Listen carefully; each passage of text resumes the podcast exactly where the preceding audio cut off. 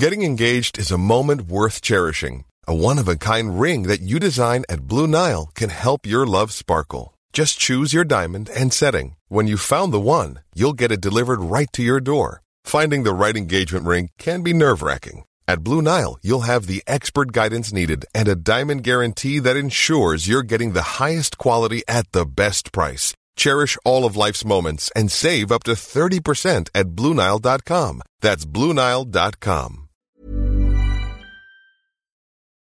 Excuse me.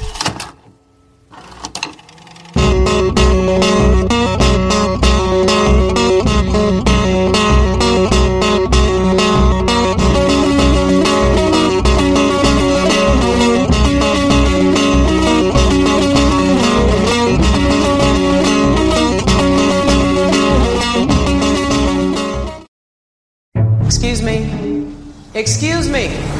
Are you Miss Eiffel? Yes. Am I interrupted? Yes. I'm the assistant your publishers hired. The publishers think I have writer's block. Do you have writer's block? I don't know how to kill Harold Crick. This is a story about a man named Harold Crick. Harold lived a life of solitude. He would walk home alone. He would eat alone. When others' minds would fantasize about their upcoming day, Hello? Harold just counted brush strokes. All right, who just said Harold just counted brushstrokes? Welcome to Rewatchability. It's the podcast where we rewatch old movies and see how they hold up today in the modern eye. I'm Robert Larone. With me, as always, is Blaine Waters. He said his name with a certain fervor to try to get across the audience. Oh my God. Just let's narrate this entire podcast. Oh, this has gotten pretentious. You know, if your podcast can't stand without narration, then it's really not working, is it? he said disdainfully. Blaine was doing his narration thing again. It always drove Robert insane. Once this crisis was over and he could leave his house, he would come and strangle all the life from Blaine's neck. oh God, just from my neck. Just from your neck. You can have the rest of the life in your body. Uh, this is rewatchability. Thank you for tuning in. Uh, I, I don't remember how we start this podcast. well, I think we've already kind of introduced it. We are going to talk about Stranger Than Fiction. This is the follow up to last week's podcast where we kind of talked about where we first saw it and. Sorry, is this the narrator or is this the character of Blaine speaking? How how dare you? In my book, there's no difference. But before we get into Stranger Than Fiction, we should first of all thank our Patreons. Yes, those are the people who give us one, three, five dollars a month, who help keep the podcast going. I love how you said yes. Those are the people because you were remembering what they what they did for us in that moment. I, it was more like I was trying to give it like a certain aplomb, like an author would.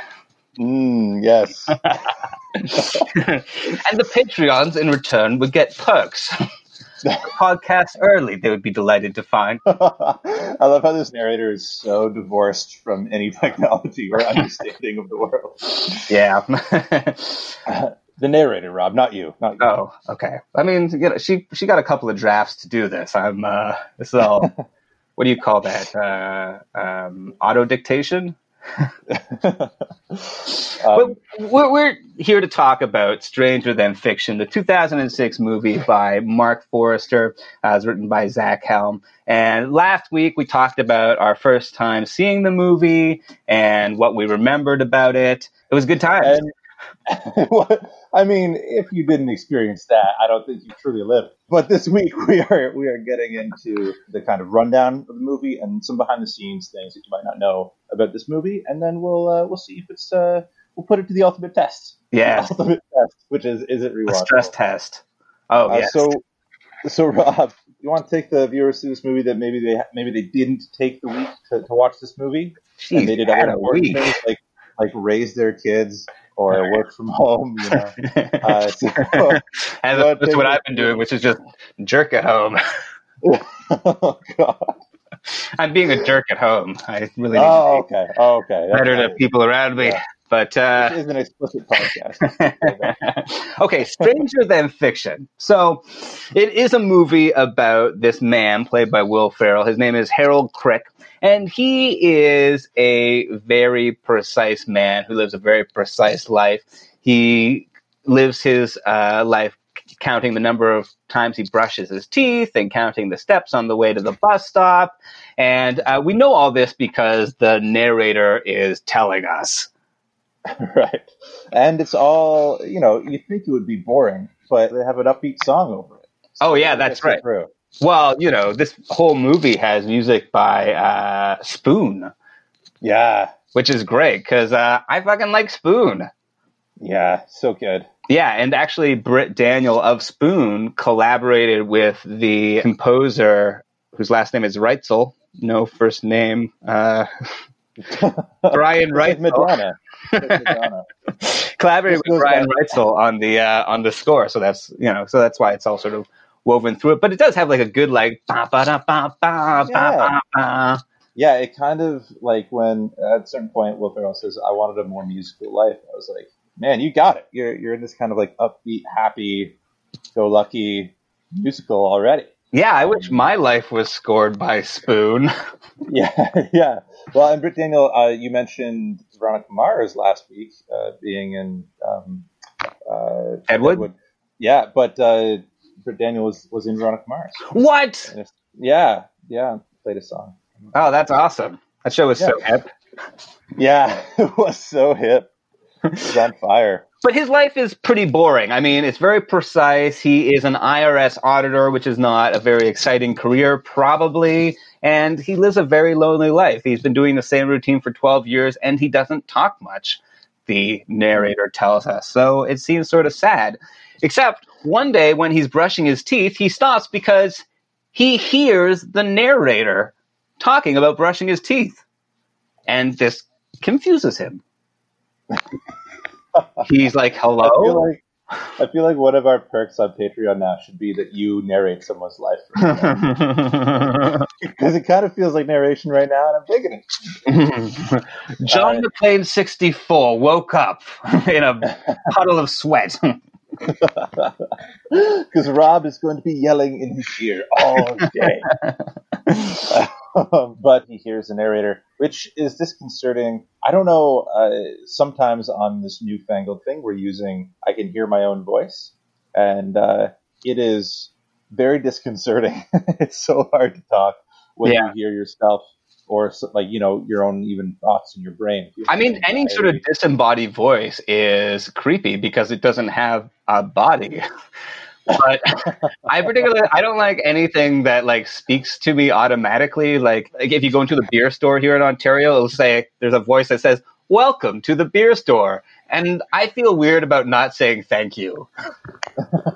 And I was just raised that way. It's polite, you know. Meanwhile, uh, we also meet the aforementioned narrator, played by the great Dame Emma Thompson. And when we meet her, she's imagining herself jumping off a building. She's actually just standing on her desk, where she's just trying to get a feel for what it feels like. She's obsessed with murder and killing people in her books, is kind of what we're led to believe in this movie. And she kind of imagines all the ways throughout the movie that, like, she could kill her characters and what that would feel like in order to write about it. Yeah, and she puts herself into the into the character's place. It's not like she's imagining Will Ferrell, you know, jumping off the thing. She's imagining herself. Like, you- Yeah. important distinction. Yeah. And I think that's, you know, we're also led to believe in the movie that it's kind of her own personal death wish. Is Yeah. that uh, because she's a smoker, she is obsessed with death uh, in and of herself. So she, I think she kind of wants to die in a little way. Um, Yeah, She probably. won't, she won't accept help from her assistant, Queen Latifah. Yes, that's right. Her publisher sends her an assistant, and they do not cheap out because they send Queen Latifah, who is one of the few people who outranks Dame Emma Thompson in court. But I, yeah, she could lose her head. She really could. but actually, I mean, they should have sent her. Yeah, a therapist would be probably the uh, the better thing to do because yeah, you might get one book out of Emma Thompson, but uh, the way she's going, you're probably not going to get much more. yeah, and she seems to have this kind of disdain for any sort of help, like doctors, even um, or therapists, because she is writing in such a way about Crick's life, where he kind of you know sees a therapist uh, in at work about maybe this voice and about things that are happening to him, and she hates this therapist. She hates kind of the establishment or people that try to help people. She's pretty cantankerous in a lot of ways. Yeah, she's great. I love her. Someone after Rob's own heart. That's great. I want to be like her when I grow up. I mean, she's yeah morbid, and uh, she's you know also doesn't accept Queen Latifah's help, but uh, Queen Latifah isn't taking no for an answer, so she ends up being dragged out to all these different scenarios where the woman, her name is Karen Eiffel, where she is sort of imagining or imagine experiencing death, you know, or trying to figure out how to kill this character because apparently she's written the whole book but hasn't uh, figured out the crux of what it's about. which is the death. you know, I mean, it's probably one of the first yeah. things. Do an outline. Do an outline. Yeah, I mean, uh, to be fair, sometimes like in writing, you like write a whole book and then realize what it's about at the end, and you're like, oh shit, and you need to do a lot of rewriting. You know, I think that well, happens to that. people sometimes. she seems like she had an idea, like, oh, I'm going to write this book called "The Death of Harold Crick," And then she started writing, wrote like 800 pages, got to the 899th page because it's exactly 900 pages, and was like, "Oh shit, how do I kill this guy?" But but fucking how boring is this book? Because it's just about this insurance guy that like kind of likes this woman at the bakery and his watch. Uh, it just doesn't feel like there's any story in it beyond the story of a narrator narrating his life. Mm-hmm. Also, my question is, is we're watching. Whoa! My question is: is in her book, are there passages about him hearing the narrator, or is the book oblivious to all this metafictional stuff happening as well? Is the book a metafictional piece? Right. I mean, there is a point in this movie where they do meet up and she is typing like he ran to a phone and he plugged in the number and he phoned and then her phone rings.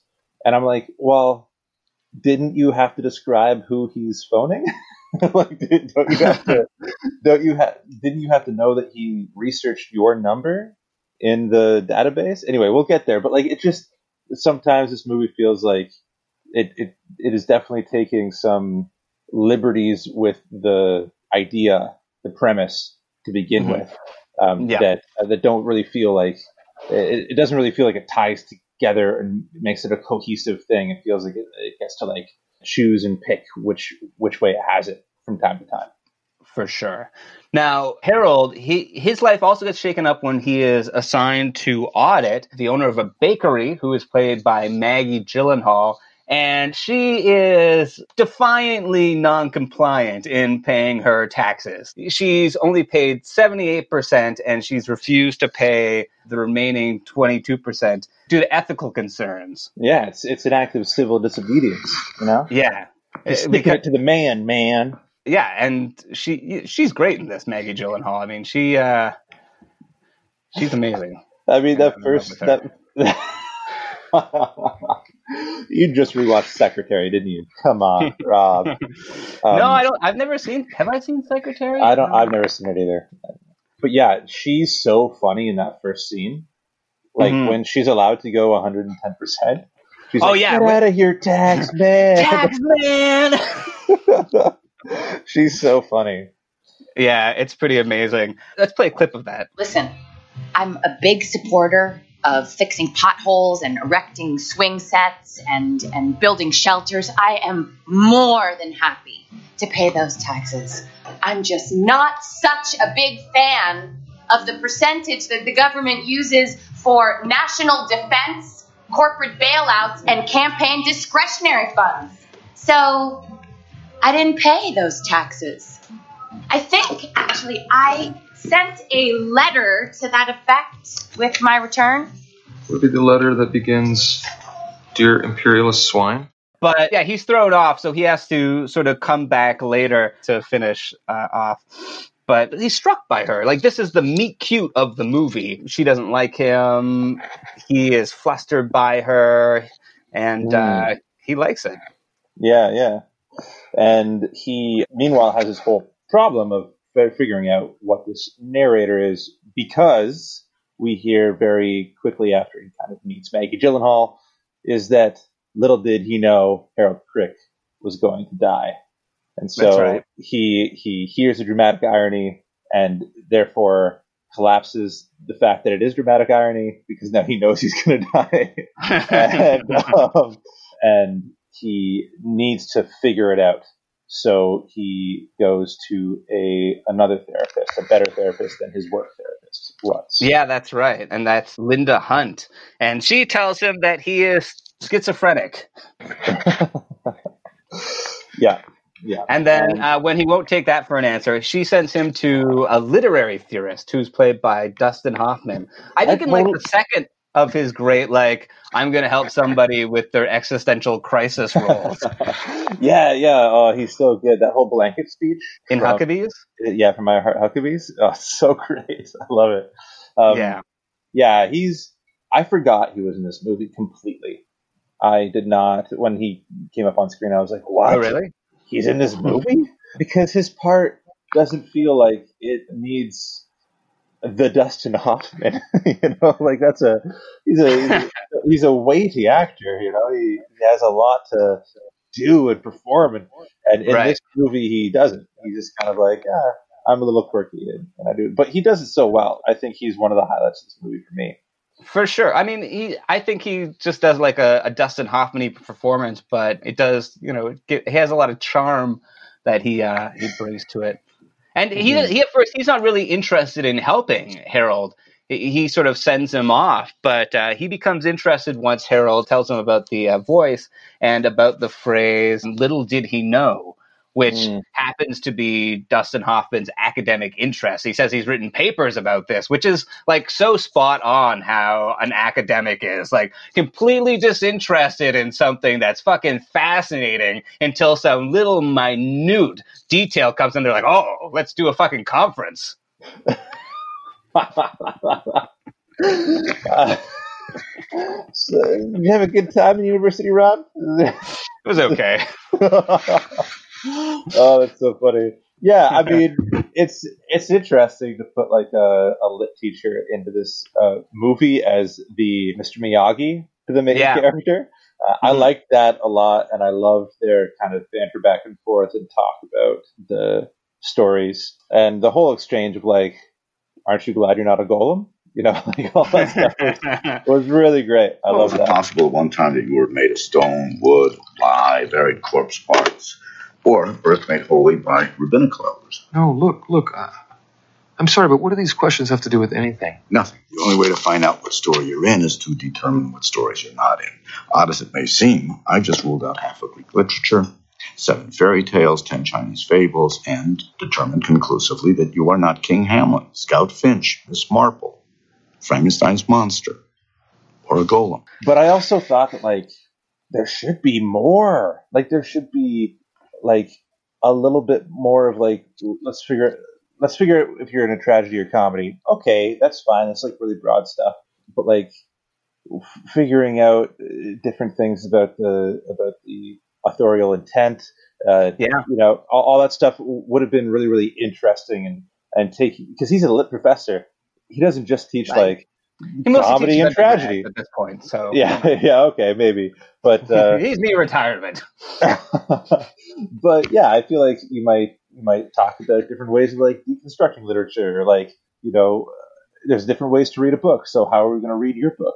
Is this like biographical or deconstructionist or like feminist or uh, you know, there's a whole bunch of ways. So like it, it would have been interesting to kind of get into that uh, side of things, but I understand that they don't, they don't have much time. and uh, Yeah. and that might I mean- have seemed a little boring to be honest. So the matrix that he gives him to sort of test the sort of comedy versus tragedy is at least something that's like you know memorable for people and that people easily understand but of course the flaw in this which you know he should know as a literary theorist is that comedy and tragedy is dependent on perspective not upon what happens i mean if bad things happen to will ferrell over and over again that's a comedy it's funny Yeah, well, especially with Will Ferrell. Like, and that's the, that's the thing with putting a comedian into this role is that we don't question whether it's a comedy ever. It's a comedy. We don't.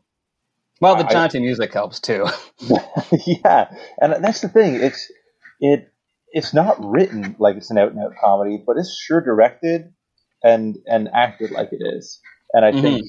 that there there might be there there's some jokes in the script itself, but there's also some, some really dark stuff that I think gets a little missed because they went more for comedy than for tragedy. Well, I think this movie sort of embodies something that the 90s and the 2000s really embraced was the idea of quirkiness. So, yeah, it's like, you know, has emotion and drama, but is also jokes. Yeah, yeah, for So, you know, Yeah. but yeah. So Harold goes back and finishes the audit with Maggie Gyllenhaal, and she gives him a rough time, gives all of the uh, receipts and stuff in a giant box, and basically has him working like a dog all day to help her finish her taxes. And at the end of the day, as he's leaving, she offers him a cookie fresh out of Right. the oven. And he's not a lot of big gifts, but you know he really wants to at least have a cookie, and they kind of bond. And that's really They- nice. They do bond. Yeah, he, he initially says that he doesn't like cookies because his mom only bought him store bought cookies. What a cruel asshole of a mom. Yeah. But Yeah. then, yeah, I mean, she forces Horrible. him basically to eat milk and cookies, which that was one of the sexiest things I've ever seen on screen, I think. Jesus Christ! I mean, it's just, you know, it's You- very like want- nurturing and like, I just I got kind of creeped out because she just watched him eat it, and and have you ever had someone just watch you eat? It's so uncomfortable. oh, yeah, maybe. like. More. yeah, stuff yourself. Like Yeah. yeah, And she also tells her origin story. This is where she talks about uh, how she came to be a baker because she was originally went to Harvard for law, and then she uh, ended up baking for her study partners. And I'm sure this is this is where like actual bakers in real life like I worked my whole life to like make a good muffin, and this Mhm. woman like went to Harvard Law School first. Like, god damn it! Like, I hate you, movie. Like, I worked hard for this, and she just fell ass backwards into it. yeah, I mean, I mean, I think people probably come to it in a lot of different ways, but I thought it was sort of interesting because, like, it's a story where, like, oh yeah, like, okay, here's this woman who is going to be a lawyer, and she sort of gets like relegated to baking snacks, Mhm. and then that becomes her career. Yeah, yeah. Like, you can read it. I mean, a few different ways. Like, are are they saying like, you know, like are they saying that there is an element to of sexism to that story or like to her experience i mean Mm. Interesting. I, like i'm not saying that it intends to say like well a lawyer is a pretty big job for a woman wouldn't you rather be a baker but it does seem to have like a little bit of that in it right like right. Yeah. here I she mean, is you yeah, know this I- like revolutionary leftist progressive talking about going to communist meetings and fuck the man and she has the clash playing on her uh, stereo but yeah it's kind of like the opposite of the end of SLC Punk, where like he's like, I, I, I, I didn't sell out. I bought in. I'm going to change the system from within because I'm a lawyer now. They're like, Yeah. she, she's like, fuck the system. Like all this, all this bullshit. I'm going to become a baker and Mhm. going to make recipes from the anarchist cookbook. You know. So yeah, I mean, I can, I can. I I don't think it's it's trying to say that that's too heavy a burden for a woman. At least I, I hope not. It was 2005. I, really mean, hope. I hope not too, but it, it does seem to like in concert with the whole like Will Ferrell's mom wasn't nurturing him enough, and so now when this woman nurtures him, you know he falls in love with her. It's sort of like it creeps me out just a little bit. It's, but and it's, it's be interesting eventually- because they, they do balance it out though with having the author of the book be the dame herself. You know, I, Right. I, I think that helps balance out what is usually relegated in a rom com to being like you know the manic pixie dream girl or whatever. Well, I was just going to bring that well. up. Yeah, I was just going to bring that up. Like, I would say, I mean, as much as I love this movie and it, it does charm me, and I really do love Maggie Gyllenhaal, I, she definitely is like playing that part. Like, here's this woman, and oh, she has these ideals which are so lofty and naive, and she lives this life which is perfect and cute and she doesn't follow the rules which i wish i could not follow the rules but you know maybe she can change me just a little bit dude, it's it's total like white suburban dude bait. You know, it's just like I wish I could take off my tie and meet this like young hipster baker from the city, and she totally changed my world by having sex with me. Like it's just she turned me on to marx yeah, exactly. and the clash she made me listen to Spoon, and uh, Yeah. and now I listen to it every day just to get me through brushing my teeth. Like I just yeah, I feel like it's it's a little bit targeting one particular audience, but and uh, also while we're talking about like the the white person problem we should also mention that like there's a little bit of queen latifah's character being in the super duper magical negro category once again like a black person is brought to help a white person figure out their shit right. She had like a set of golfing clubs with her at the time. She's just like yeah that's right walking into the office.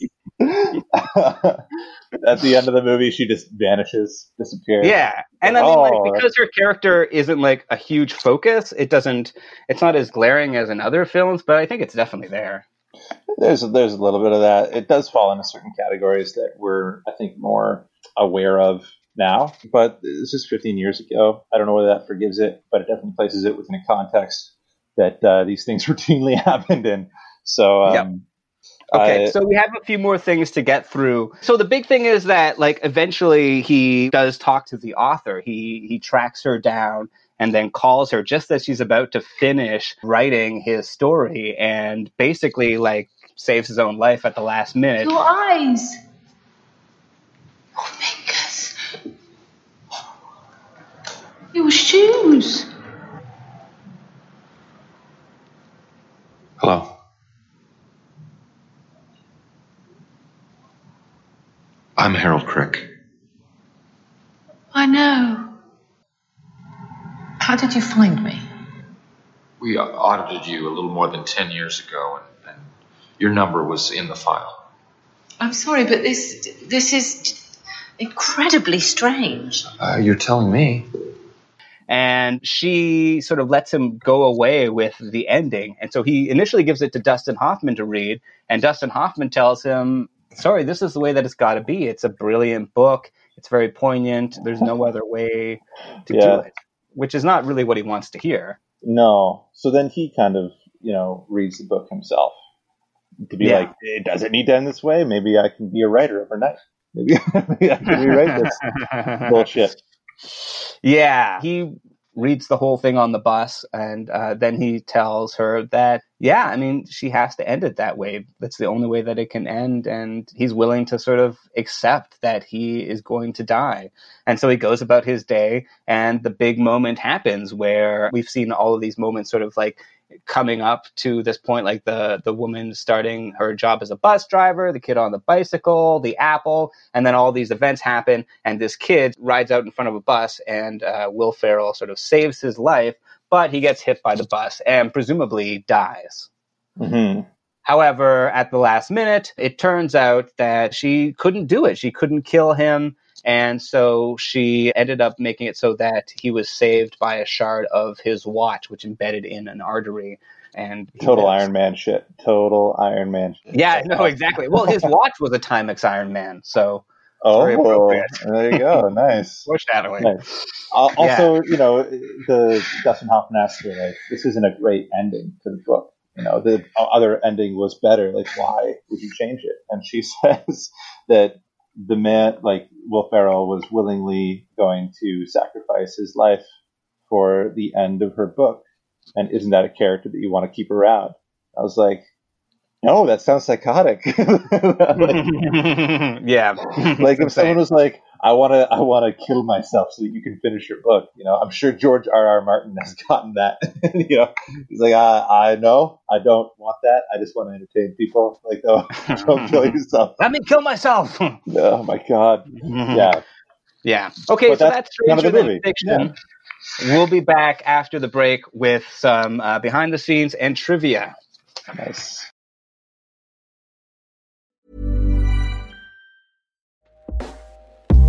Hey everyone, I've been on the go recently Phoenix, Kansas City, Chicago. If you're like me and have a home but aren't always at home, you have an Airbnb. Hosting your home or a spare room is a very practical side hustle. If you live in a big game town, you can Airbnb your place for fans to stay in. Your home might be worth more than you think. Find out how much at airbnb.com/slash boast.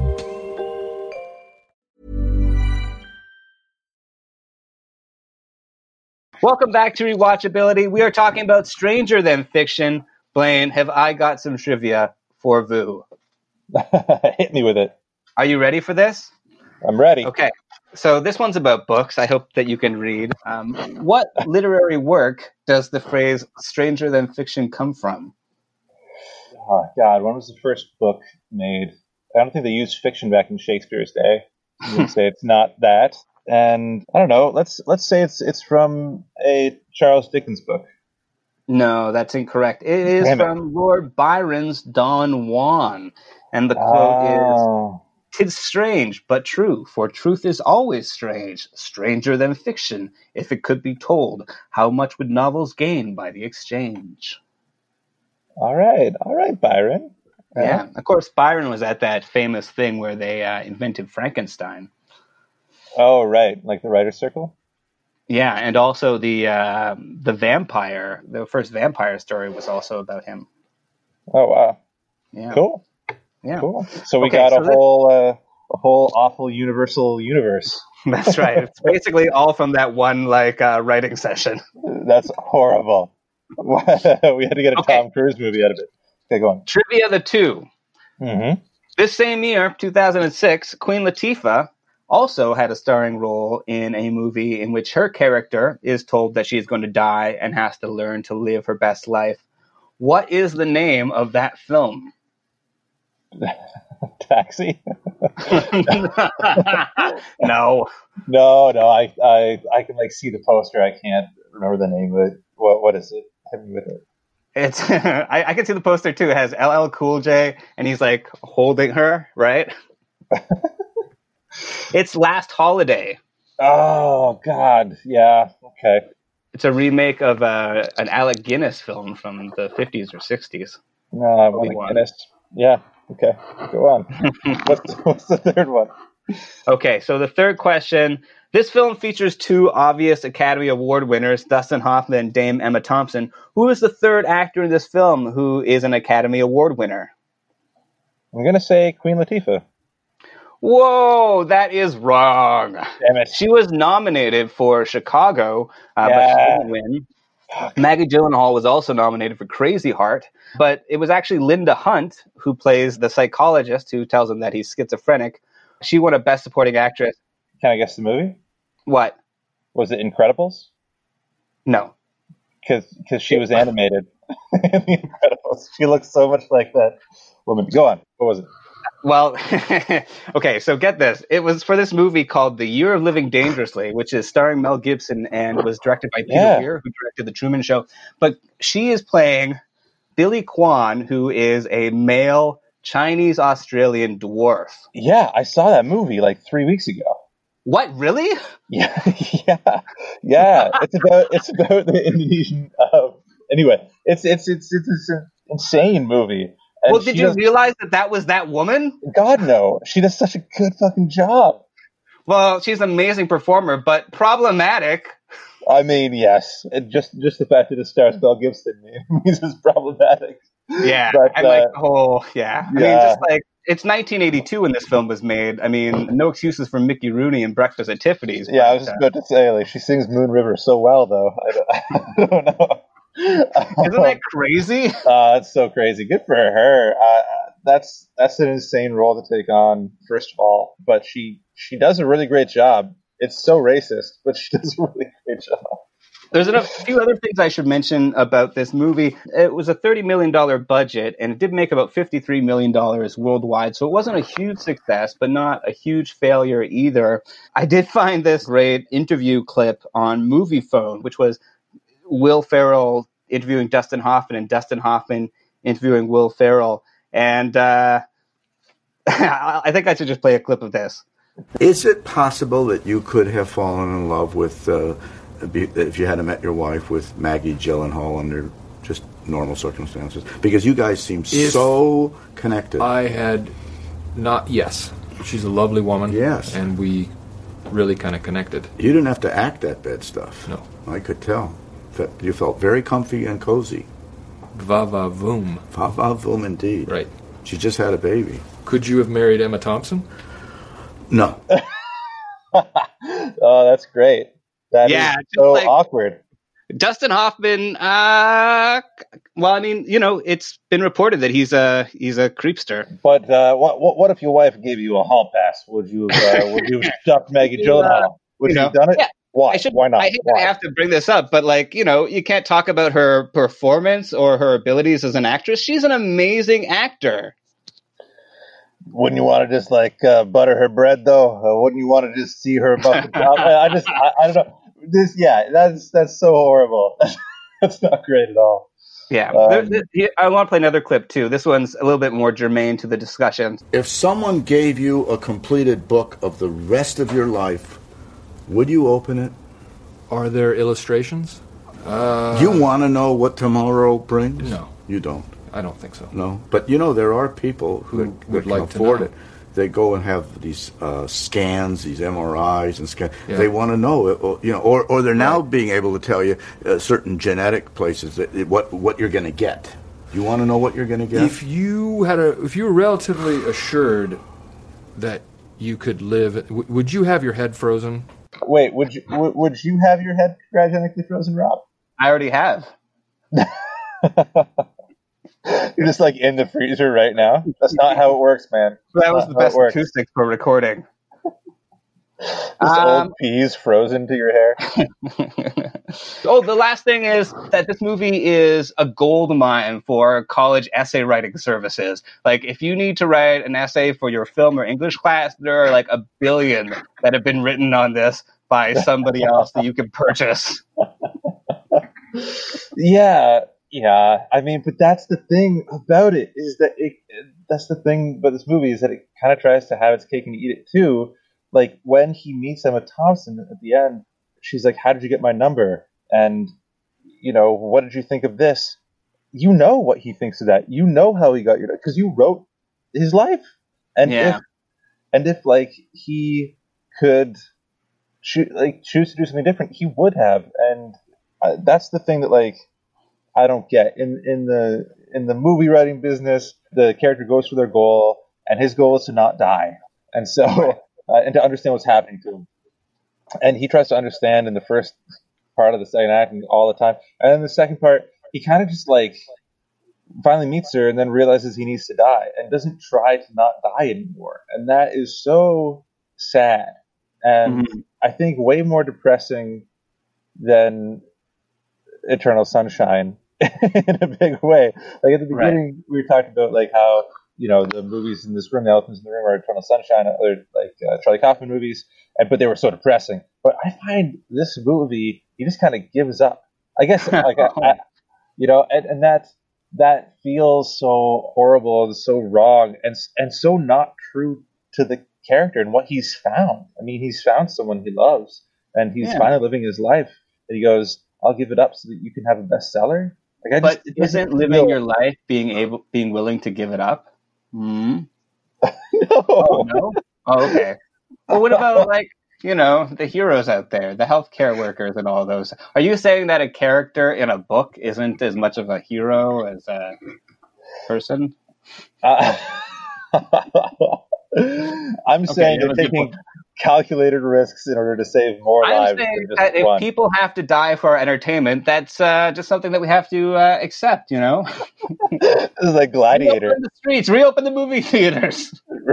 reopen the Coliseum. I think it could have been a really more interesting movie if it didn't try to be a rom com at the same time. Mm-hmm. And like for him to try to do something that she isn't writing, or like maybe when she's not writing, he can live his own life. But then when she gets to the typewriter, you know, does he feel control? This is determinism versus free will. Like that's a huge, like lot of a quagmire of debate, and there's a lot to come out of that. Like in in terms of like storytelling, and they just don't approach it at all. Like, Yeah, does he yeah. have control over his own life, or is she, or is he willingly kill himself, or is she murdering him? Like, Well, we also don't know whether know. she's actually controlling things. I mean, everything Exactly. that she types happens, but is it that she just has some sort of telepathic link to the world or something? Yeah, yeah, exactly. Yeah. I mean, it, it it leaves a lot like it leaves a lot to be desired in terms of the metaphysics of it. But I think that you know, it's a, as a love story and as a romance, it does work. And as a story about like an everyman character, like I think it has something to say about you know going out there and living your life and all of that stuff. Which maybe not the you know most uh, unique message, but uh, is one that we all need to hear sometimes. Yeah, yeah, I, I, I hear you. It is it is kind of it's light, it's airy, it's positive, and sometimes we we need a movie like that when life isn't positive So- or light or airy. So, do you think uh, this is rewatchable for you? I think it's mildly rewatchable. I don't know if I'm ever gonna watch it again, but I I was I was entertained and watching it for the second time after 15 years of not watching it. So yeah, I'd, I'd say it's mildly rewatchable. Uh, there there are some we've already talked about the problematic nature of it and the fact that it didn't go as deep as it could have. But yeah, maybe this is the first year essay uh, on the subject, and you know something like um, It's a gateway, gateway. Synecdoche, Synecdoche, New York is more the Oh, fourth yeah. year term. You don't paper. you don't want to start with Synecdoche, New York. so yeah, I, I, and I think there is uh, a lot of value to be gained from being the gateway drug. You know, we all we all love marijuana. So we all love um, You're like I second that, Especially now. um, essential service. And Yeah. so yeah, so I, I would say I would say mildly rewatchable. What about you, Rob? I also think it's. Uh, mm, I'm going to say it's rewatchable. I think it's more rewatchable than I thought it would be. I think it's delightful. There are, are problems that I have with it as like you know Mr. Movie Critic, but I really just want to put some of those aside and enjoy the film for what it is. And it has a lot of elements that are really enjoyable and it's funny. There are parts that really make me laugh. I really enjoy Will Ferrell's performance. I really enjoy Maggie Gyllenhaal's performance. Uh, Dustin Hoffman is also fun. So, I mean, I think it's, uh, yeah, I think it's a rewatchable one. Yeah. Yeah. And that's rewatchability for this week. So you can find us on Apple Podcasts where you can rate us and leave a review. You can engage with us on Twitter or Facebook. We'd love to hear from you. And if you uh, have a movie you want us to uh, watch, you can engage with us there about that too. And you can also go to Patreon and uh, make a uh, donation there, $135, any amount that you want. And that helps us keep the podcast going. And anything else before we go, Blaine? He asked Blaine inquisitively. I wasn't that inquisitive? He said defiantly.